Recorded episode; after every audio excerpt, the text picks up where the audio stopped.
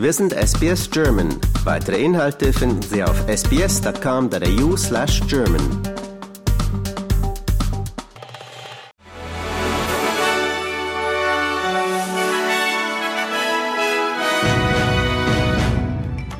Sie hören den SBS German Newsflash an diesem Freitag, den 11. August. Mein Name ist Wolfgang Müller. Bei den schweren Busch- und Waldbränden auf Hawaii sind mindestens 53 Menschen ums Leben gekommen. Es sei aber zu befürchten, so offizielle Vermutung, dass die Zahl der Todesopfer weiter steigt. Zudem seien mehr als 1000 Gebäude durch die Flammen zerstört worden. US-Präsident Joe Biden verspricht dem Bundesstaat Hawaii derweil Hilfe der Regierung. Die Nationalgarde und die Marine stehen den Einsatzteams zur Seite. Hawaiis Gouverneur Josh Green spricht von einer schrecklichen Katastrophe. Russland hat mit der Raumsonde Luna erstmals seit fast 50 Jahren wieder einen Flug zum Mond gestartet. Ziel der unbemannten Mission ist der Südpol unseres Trabanten. Dort soll unter anderem nach Wasser gesucht werden. Die Reisezeit zum Mond beträgt nach russischen Angaben viereinhalb Tage. Inzwischen ist auch der zweite kommerzielle Flug von Virgin Galactic wieder sicher im US-Bundesstaat New Mexico gelandet. In einer Höhe von 90 Kilometern verbrachten Crew und Passagiere einige Minuten in Schwerelosigkeit. Unter den Teilnehmern war eine 80-jährige Frau, die als junge Sportlerin bei den Olympischen Spielen in München dabei war. Die deutsche Bundesregierung hat ihre ablehnende Haltung in Bezug auf eine Lieferung von Taurus-Marschflugkörpern an die Ukraine offenbar aufgegeben.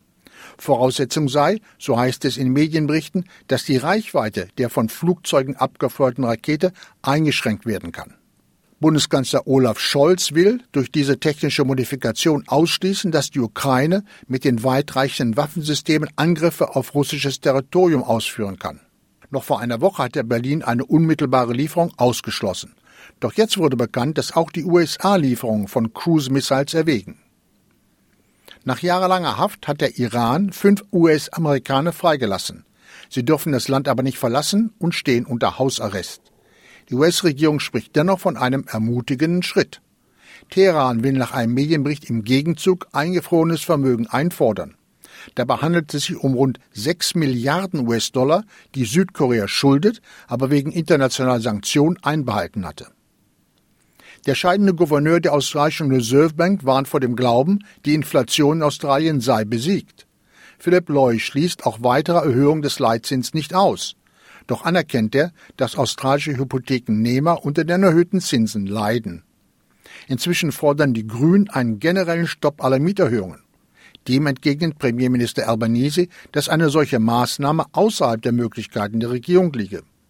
Und das war der SBS German Newsflash an diesem Freitag.